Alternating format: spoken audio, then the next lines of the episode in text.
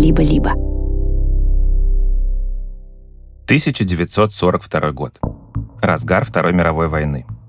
Польский город Лемберг, теперь мы знаем его как Львов, оккупирован фашистами. Бактериолог немецкого происхождения Рудольф Вайгель работает здесь над производством вакцины от очень заразной инфекционной болезни, которой прямо сейчас массово болеют немецкие солдаты на Восточном фронте. Для этого ему нужно несколько тысяч человек, которых Вайгель набирает из польской интеллигенции.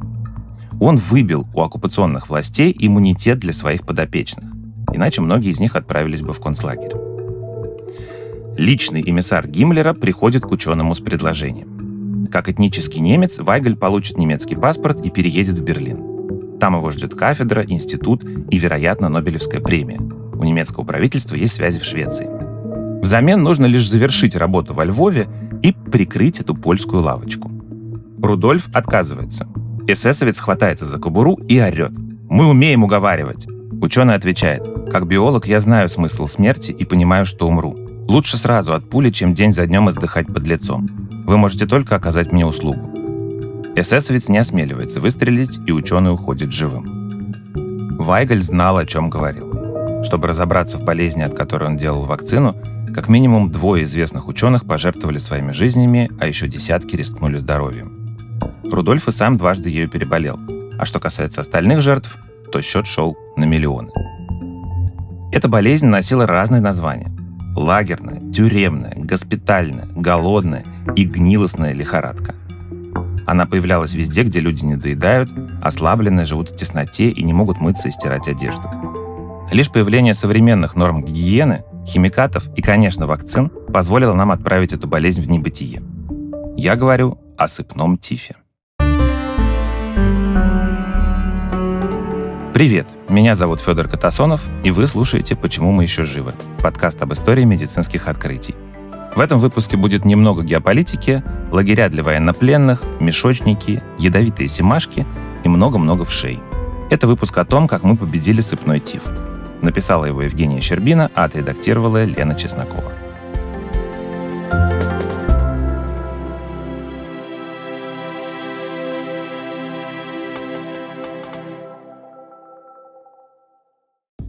Партнер выпуска – косметика Веледа, которая состоит исключительно из природных компонентов. История бренда началась в 1921 году с производства лекарств и средств для кожи в маленькой лаборатории в Швейцарии. Косметика производится из экологически чистых ингредиентов и не тестируется на животных. Некоторые средства, выпущенные 100 лет назад, остаются бестселлерами и сейчас. У Веледа есть тоник для роста волос с розмарином на основе натуральных экстрактов, с которым корни волос получают питательные вещества. А еще массажное масло с арникой для тех, кто ведет активный образ жизни и занимается спортом. Оно помогает разогреть мышцы и подготовить их к нагрузкам. Ну а популярный универсальный крем Skin Food в зеленом тюбике можно наносить на любые участки лица и тела, которым требуется дополнительное питание и защита в холодное время года. Заказать косметику Веледа можно на сайте или в приложении «Золотое яблоко». А промокод «Почему» даст скидку 40% на одну покупку. Ссылка в описании. Прежде чем рассказать, что за вакцину Рудольф Вайгель пытался создать во время Второй мировой, отмотаем назад и вспомним другую войну – Отечественную 1812 года. Когда 24 июня Наполеон пересек реку Неман и вторгся в Литву, которая тогда была частью Российской империи, под его командованием было 600 тысяч солдат. Более грандиозной армии Европа еще не видела.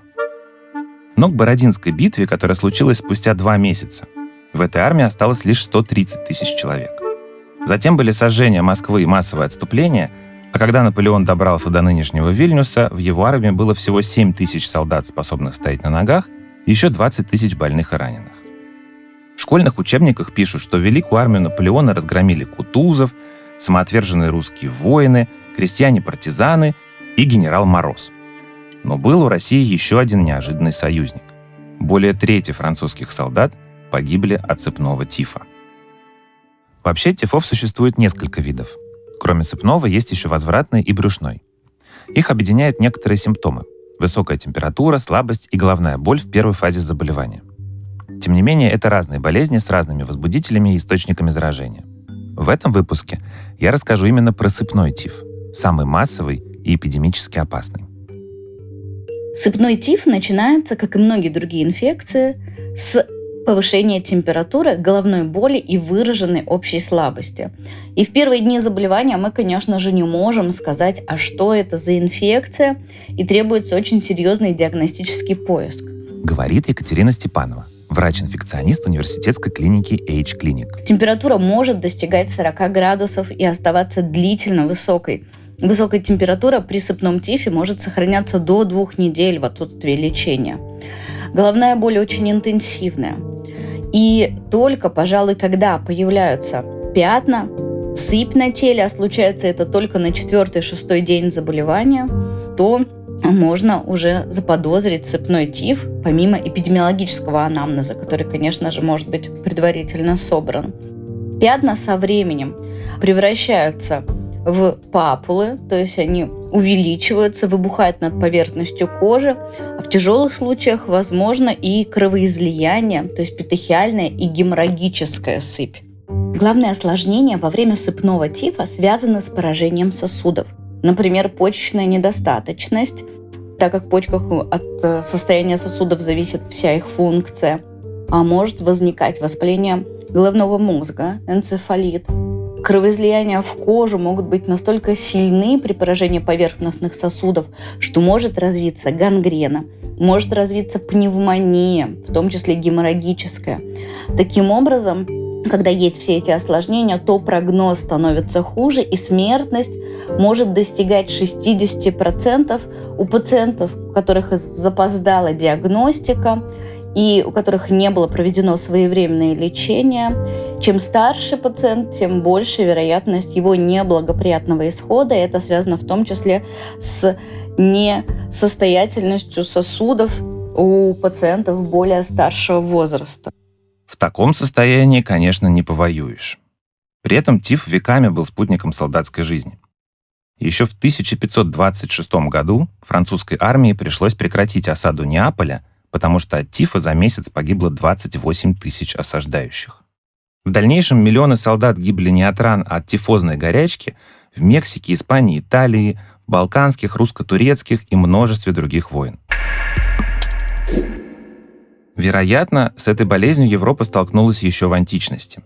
По крайней мере, название происходит от древнегреческого «тифос», то есть «дым» или «туман», что отсылает к бреду и затуманенности мышления, которые характерны для первой фазы болезни.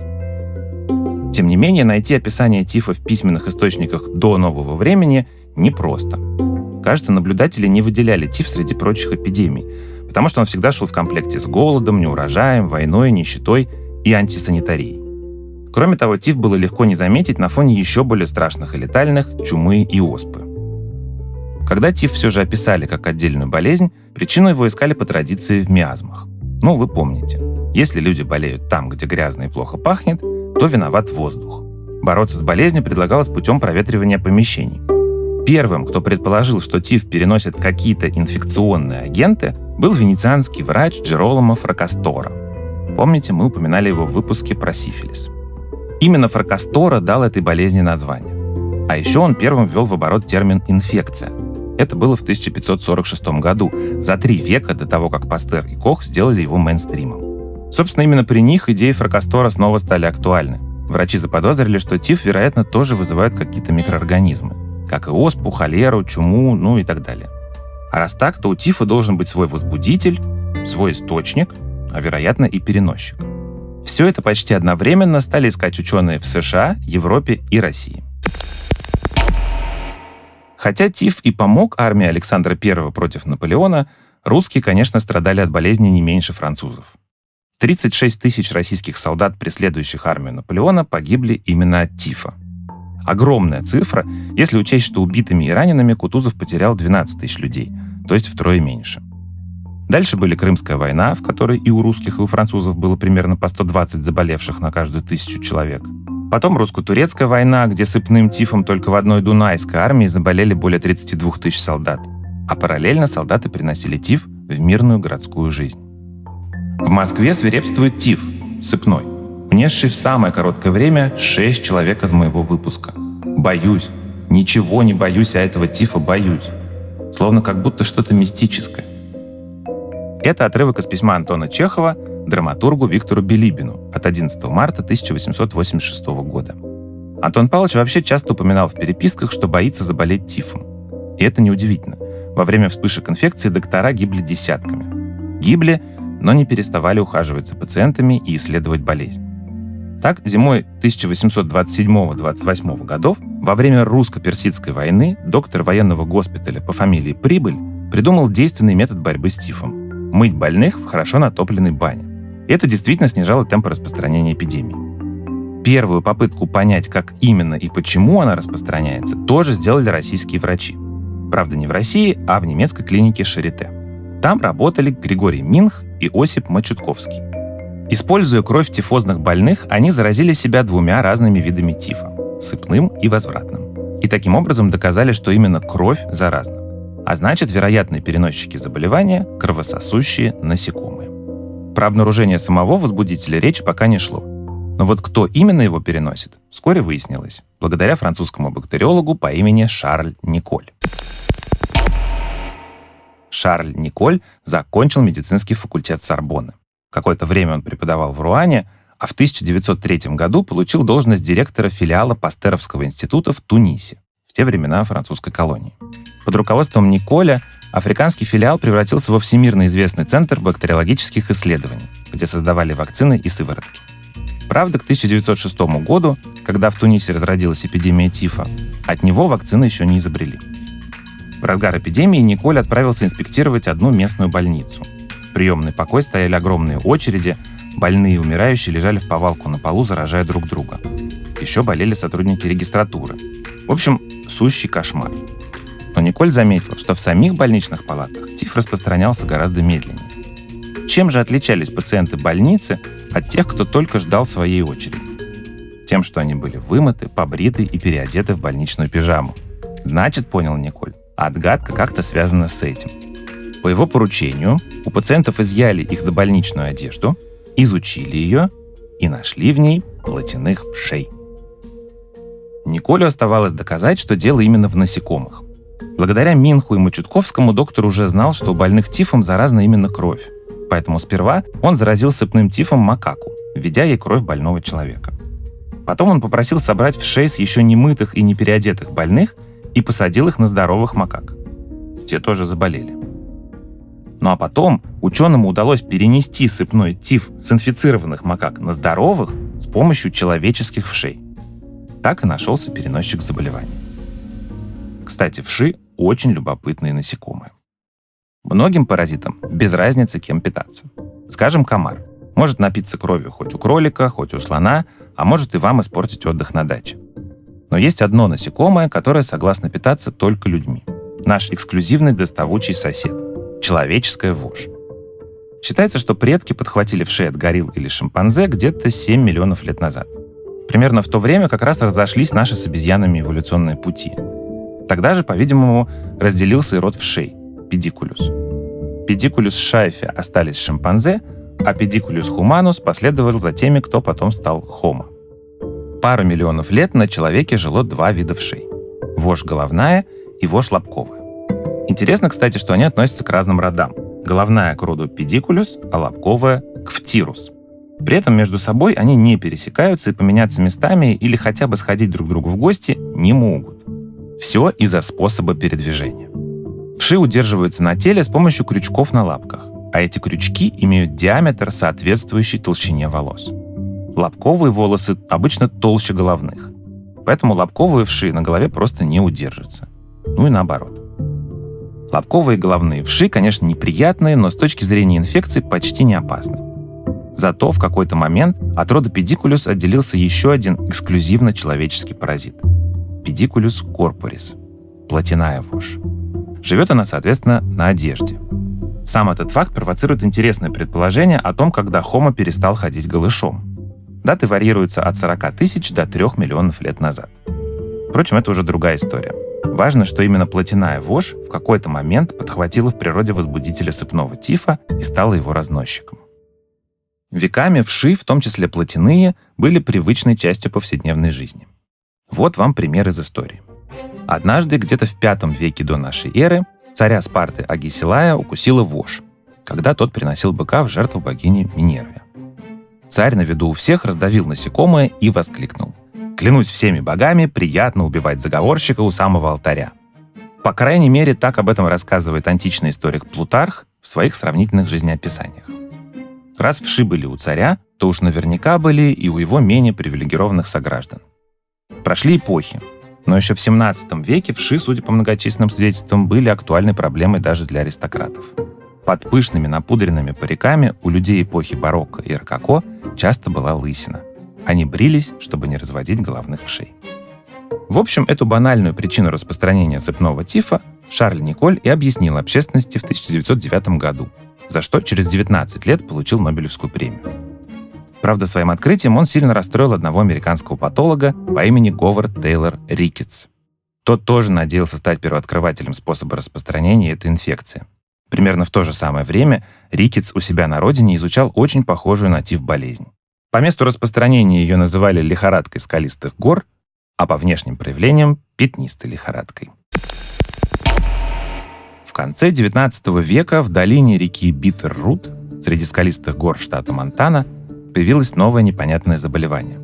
За 7 лет оно поразило 88 человек, 64 из которых погибли. Симптомы такие. Сначала недомогание, потом жуткая головная боль, жертвы часто описывали ее как самую сильную в своей жизни. Потом боль в спине и суставах, повышение температуры. Глаза болят от света, больной бредит. Через 3-4 дня по телу распространяется сыпь. Сначала появляется на запястьях и лодыжках, а позже на туловище и лице. А еще у всех больных на теле находят укус клеща. Или несколько. Сейчас известно, что большинство пациентов выздоравливают в течение двух недель даже без лечения. В зависимости от штамма умирали от 5 до 70%, но средняя летальность составляет чуть больше 20%. Особенно высок риск смерти у людей старше 40 и тех, у кого есть другие проблемы со здоровьем. А некоторых зараза убивала молниеносно, даже до появления сыпи. Найти причину болезни никто не мог, пока в 1906 году за дело не взялся тот самый патолог и специалист по кожным заболеваниям из Чикагского университета Говард Тейлор Рикетс. Еще во время учебы в медицинском колледже, где Рикетс исследовал бластомикоз, заболевание, вызываемое дрожжами – он проявил себя как талантливый экспериментатор. Он умел не просто размазывать штаммы бактерий по чашкам Петри, как некоторые его коллеги, но и концептуализировать данные. Это ему очень пригодилось, когда он прибыл в район Питер-Рут. Рикетс пытался выявить возбудители пятнистой лихорадки у больных в соответствии с постулатами микробиологии. В данном случае под подозрением была именно их кровь. Рикетс разделил ее на сыворотку и кровяные тельца – а потом часть сыворотки пропустил через так называемый керамический фильтр Бергфилда. Его крошечные поры задерживают большинство микробов, но не токсины, то есть ядовитые микробные белки, и не вирусы. Дальше ученый стал по очереди вводить все полученные компоненты крови морским свинкам. Заболели все животные, кроме тех, кто получил фильтрованную сыворотку. Получается, в этой сыворотке не было возбудителя болезни. Значит, патоген остался на мембране фильтра. Следовательно, предположил ученый, это был какой-то микроб, а не вирус. На поиски более точного ответа у доктора ушло три года. В итоге Рикетс обнаружил, что лихорадку скалистых гор вызывали микроорганизмы палочковидной формы, похожие на возбудителей чумы, но поменьше. Ну от человека к человеку их переносили иксодовые клещи рода дермацентр. В 1910 году Рикетс опубликовал результаты исследования в журнале Американской медицинской ассоциации. Для других исследователей и врачей очень важной деталью статьи было то, что возбудитель лихорадки скалистых гор не культивируется на питательных средах. Это было крайне неудобно, потому что осложняло производство вакцины. Позже я расскажу, как ученые справились с этой проблемой. Тем временем Рикетс отправился в новую командировку, на этот раз в Мексику. Там разгорелась эпидемия лихорадки, которую местные называли табардило. Другой американский патолог, Людвиг Гектон, который уже работал в Мексике и был лучше знаком с ситуацией, рассказал Рикетсу, что симптомы табардила очень похожи на симптомы пятнистой лихорадки. Собственно, именно Гектон и уговорил Рикетса приехать. Табардила явно была какой-то формой тифа. И Говард это подтвердил, когда выяснил, что болезнь распространяли уже не клещи, а вши. В их фекалиях и крови больных ученый нашел возбудителя.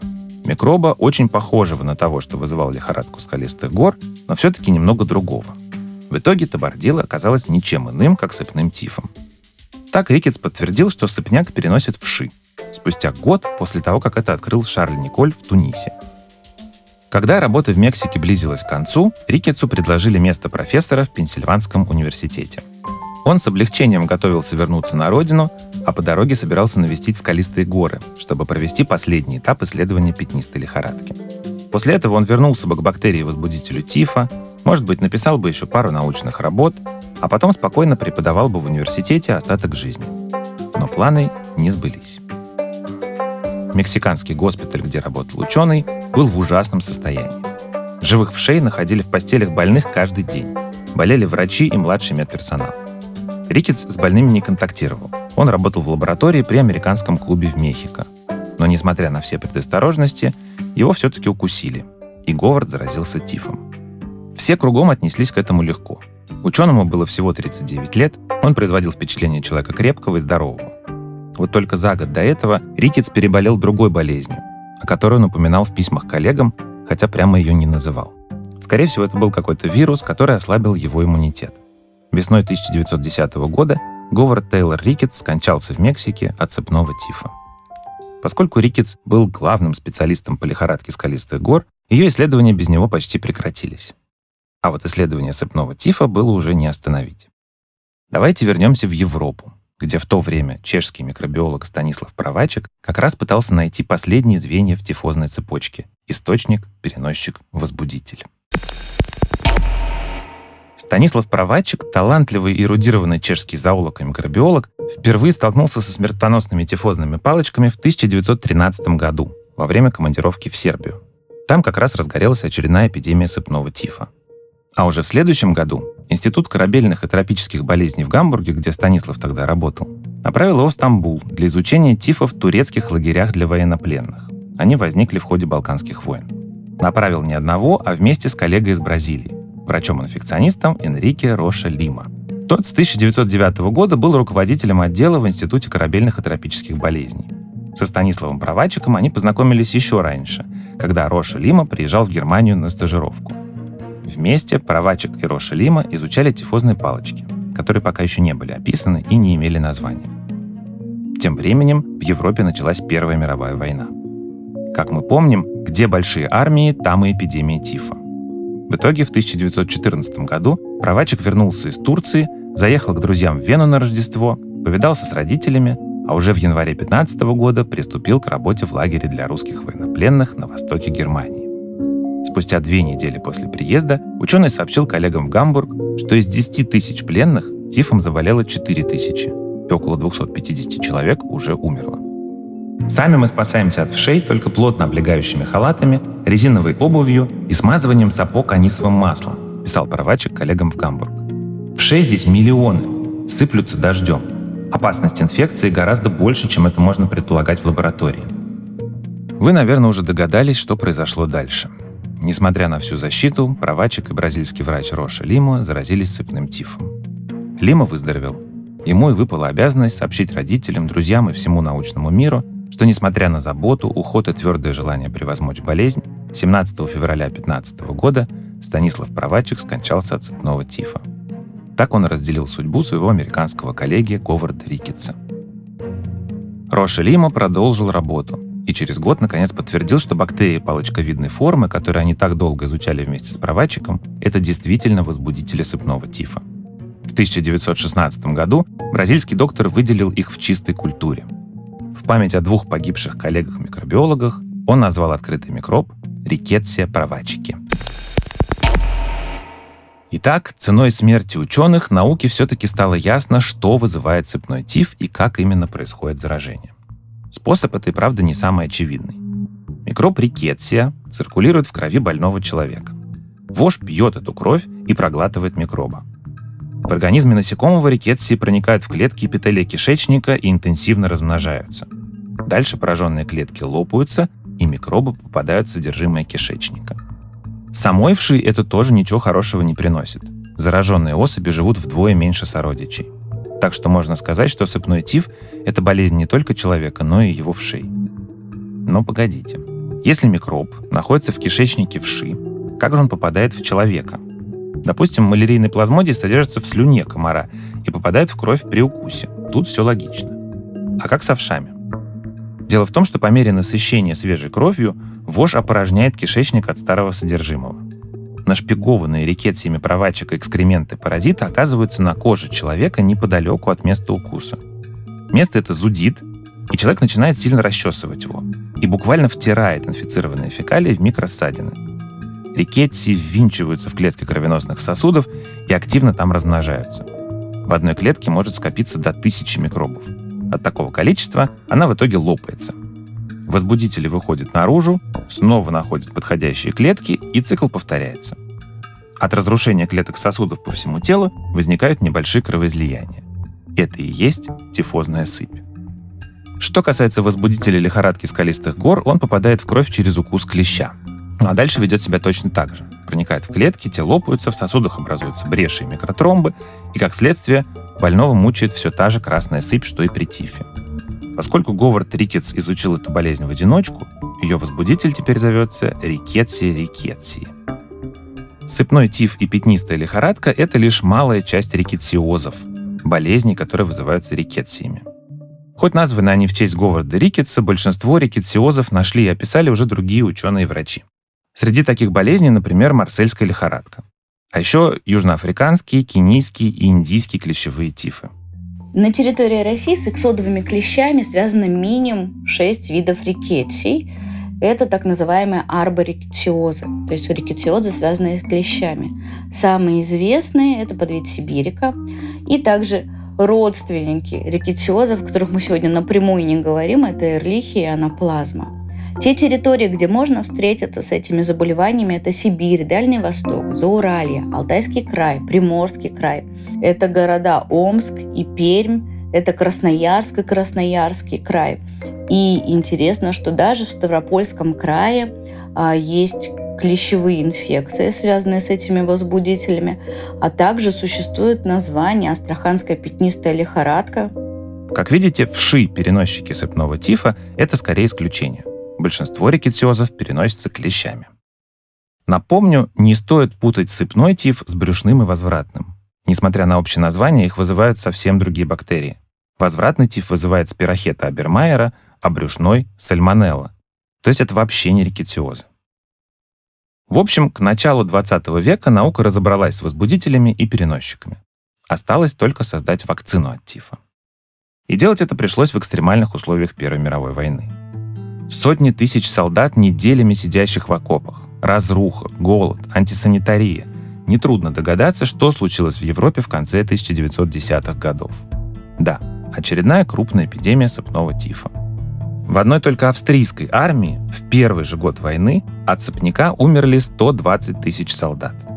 И тогда для борьбы с эпидемией и срочного создания вакцины австрийские военные призвали немецкого бактериолога Рудольфа Вайгля, того самого, с которого начался эпизод.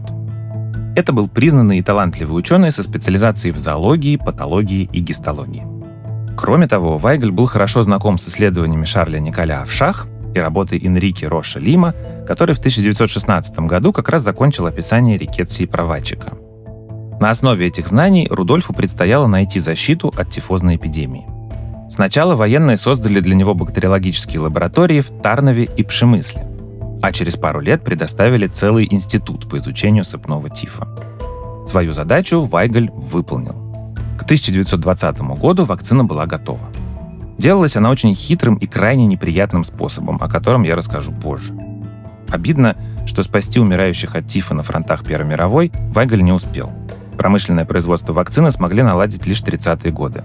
Тогда в Европе и началась массовая вакцинация, предотвратившая следующую большую эпидемию. Но до этого от тифа успело умереть еще несколько миллионов человек. В 1918 году, за два года до появления вакцины Вайгля, Россия вышла из Первой мировой войны. Русские солдаты поехали домой, везя с собой из окопов тифозных вшей. Первые вспышки сыпного тифа в бывшей империи возникли на Северном Кавказе и на территории Украины. Параллельно в стране наступала разруха гражданской войны. Людям не хватало продуктов, чего уж говорить о лекарствах и средствах гигиены. Большевики объявили продразверстку. У крестьян буквально отбирали хлеб. В результате стал расти теневой рынок зерна и появились так называемые мешочники – нелегальные торговцы продуктами. Они передвигались по стране с запада на восток в грязных вагонах поездов, так называемых теплушках, вместе с солдатами и беженцами. Вот как описывал атмосферу типичной теплушки писатель Борис Пельняк. Люди, человеческие руки, ноги, головы, животы, спины, человеческий навоз. Люди, обсыпанные вшами, как этими людьми теплушки. Люди, собравшиеся здесь и отстоявшие право ехать с величайшими кулачными усилиями. Ибо там, в голодных губерниях, на каждой станции к теплушкам бросались десятки голодных людей, и через головы, шеи, спины, ноги по людям лезли вовнутрь. Воздух в теплушке изгажен человеческими желудками и махоркой. Неудивительно, что в таких вагонах сыпной тиф разъехался по стране за считанные недели. Госпитали тут же переполнились тифозными, для них не хватало ни чистого белья, ни мыла. В Москве тифом скоро заразились почти все врачи, многие из которых умерли.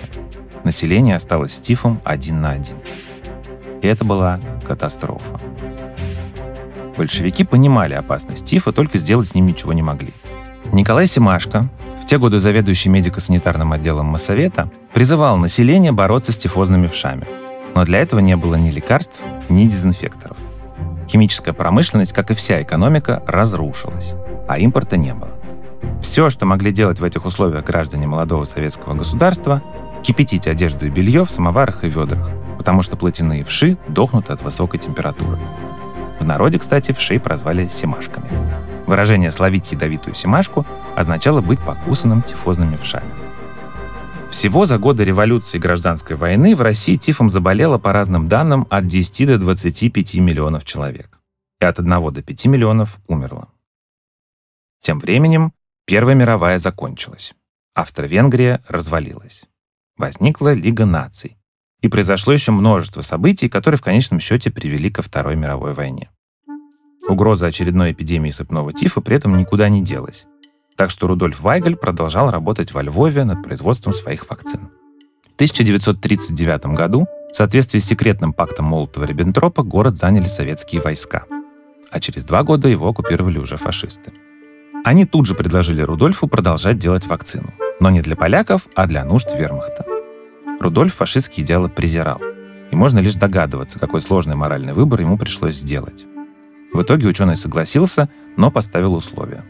Полная неприкосновенность всех, кто ему был нужен для работы. А нужно было очень много людей. Зачем? Что ж, самое время раскрыть секрет вакцины Вайгля. Из чего она была сделана и зачем бактериологу понадобилось так много польских интеллигентов.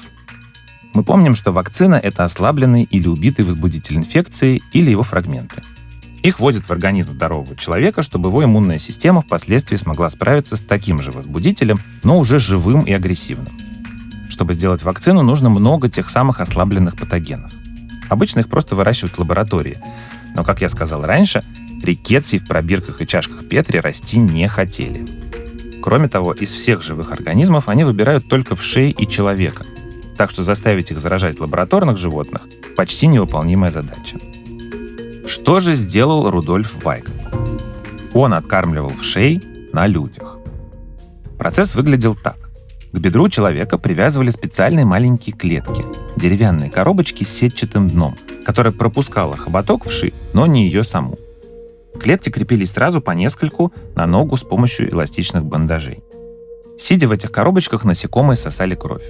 Потом клетку отстегивали от донора, с помощью миниатюрной тончайшей клизмы заражали в шее рикетсиями правачика и ждали, пока бактерии размножатся. После этого убивали насекомых 5% раствором фенола или карбоновой кислоты, доставали из них кишечники, перемалывали, промывали и получали культуру убитых рикетсий. Чтобы таким методом создать вакцину на одного человека, нужно было обработать от 80 до 120 вшей. Вакцина была нужна в промышленных масштабах, а потому Рудольфу требовались тысячи добровольцев. В шей кормил весь цвет львовской интеллигенции. Там были математики Стефан Банах и Владислав Орлич, геоморфолог Альфред Ян, ботаник Северин Гжеминевский и в будущем великий польский поэт Збигнев Херберт. Всех их называли фидерами, то есть кормильцами. Каждый питал примерно 25 тысяч вшей в месяц – Работа, конечно, так себе. Несмотря на увеличенные порции хлеба и свекольного джема, фидеры поголовно страдали от анемии. Но это было абсолютно точно лучше, чем расстрел на месте или концлагерь. Помимо прочего, Вайгель сотрудничал с польским подпольем. Например, тот самый поэт Збигнев Херберт был аковцем, то есть членом польской военной организации армии Краева, которая устраивала войскам вермахта диверсии. А еще аковцы помогали провозить излишки вакцины в Львовское и Варшавское гетто. Немцы хотели выморить евреев сыпным тифом, но эпидемия в гетто остановилась, словно бы сама собой. В 1944 году к Лембергу опять подступала Красная Армия. В итоге город вошел в Украинскую ССР. Вайгаль уехал оттуда в польский Краков, где возглавил Институт исследования ТИФа. Еще несколько лет он изучал болезни и преподавал в Польше, которая стала страной Восточного блока, то есть подконтрольной Советскому Союзу. А после окончания войны один советский аппаратчик обвинил Вайгля в сотрудничестве с нацистским режимом. Нобелевскую премию ученый так и не получил. По одной из версий, Сталин был категорически против того, чтобы Нобелевку получали ученые из стран народной демократии. И Нобелевский комитет забаллотировал Вайгля, чтобы не создавать ему проблем. Зато Вайгель посмертно получил командорский крест Ордена Возрождения Польши и почетное звание «Праведник народов мира» от Израильского института Яд Вашем. Это звание получают не евреи, которые во время Второй мировой с риском для жизни спасали евреев, обреченных на геноцид. По разным оценкам, Вайгаль спас около пяти тысяч ученых, студентов университетов и средних школ, а еще бойцов польского сопротивления. Благодаря работе Вайгля и других ученых, которые смогли усовершенствовать его систему производства вакцины, во время Второй мировой войны в Европе от тифа вакцинировали 8 миллионов человек. Эпидемиологическая катастрофа времен Первой мировой не повторилась. Удалось избежать эпидемии тифа и в Красной армии. Ради этого советским гражданам тоже пришлось кормить в шей собственной кровью, хоть и немного другим способом. Придумал его советский бактериолог Алексей Пшеничнов. Алексей Пшеничнов родился в Златоусте Уфимской губернии в 1900 году, так что застал гражданскую войну и эпидемию сыпного тифа со всеми ее ужасами. Он решил посвятить жизнь борьбе с этой жуткой болезнью. Пшеничнов окончил медицинский факультет Пермского госуниверситета и 13 лет работал врачом-бактериологом в Нижнем Тагиле. Там он усовершенствовал методику Вайгля. Технология изготовления вакцины пшеничного была такой. Между двух металлических дисков натягивали мембрану из тончайшего эпидермиса, то есть из наружного слоя кожи, который снимали с человеческого трупа путем термической обработки. Это называлось кормилка для вшей. Под мембрану подводили инфицированную и подогретую до температуры человеческого тела кровь. С другой стороны, на поверхность мембраны пускали насекомых, которые быстро присасывались, пили кровь и заражались. Короче говоря, суть метода пшеничного — заставить вшей думать, будто они находятся на живом человеке. После этого зараженных насекомых, как и в методике Вайгля, растирали, промывали, растворяли в формалине и получали вакцину с убитыми рикетсиями. На мембранах можно было заражать гораздо больше вшей за раз, а значит производить больше вакцины за короткий срок. Метод пшеничного помог избежать эпидемии сыпного тифа как в армии, так и в тылу. Сам Алексей и его коллега Борис Райхер вместе с которыми они работали над технологией, Нобелевку, как и Вайгаль, не получили. Зато в 1946 году удостоились Сталинской премии третьей степени. Почти параллельно с Вайглем и Пшеничновым ученые все-таки нашли способ обходиться без человеческой крови в производстве вакцин. Рикетси научились культивировать в желточных оболочках развивающихся куриных эмбрионах и в легких белых мышей. Ну а через 10 лет, к 1957 году, Пшеничнов вывел особую кроличью породу вшей. Так необходимость в людях наконец-то полностью отпала. Дальше постепенно стала отступать и сама угроза тифа. Но тут нужно упомянуть еще один важный фактор. Еще в 1937 году швейцарский химик Пауль Мюллер нашел инсектицидные свойства у вещества под названием дихлор-дифенилтрихлорметилметан, или ДДТ. Его еще выпускали в форме аэрозоля, что называлось ДУСТ. Это очень токсичное производное хлорбензола которым в середине 20 века травили всех вредителей человека и насекомых, уничтожающих урожаи. Сегодня ДДТ запрещен к применению в большинстве стран из-за того, что может накапливаться в жировой ткани людей и животных. Причем по мере продвижения по пищевой цепи концентрация ДДТ в организме растет. Однако во время и сразу после Второй мировой ДДТ очень пригодился в борьбе с тифом и малярией.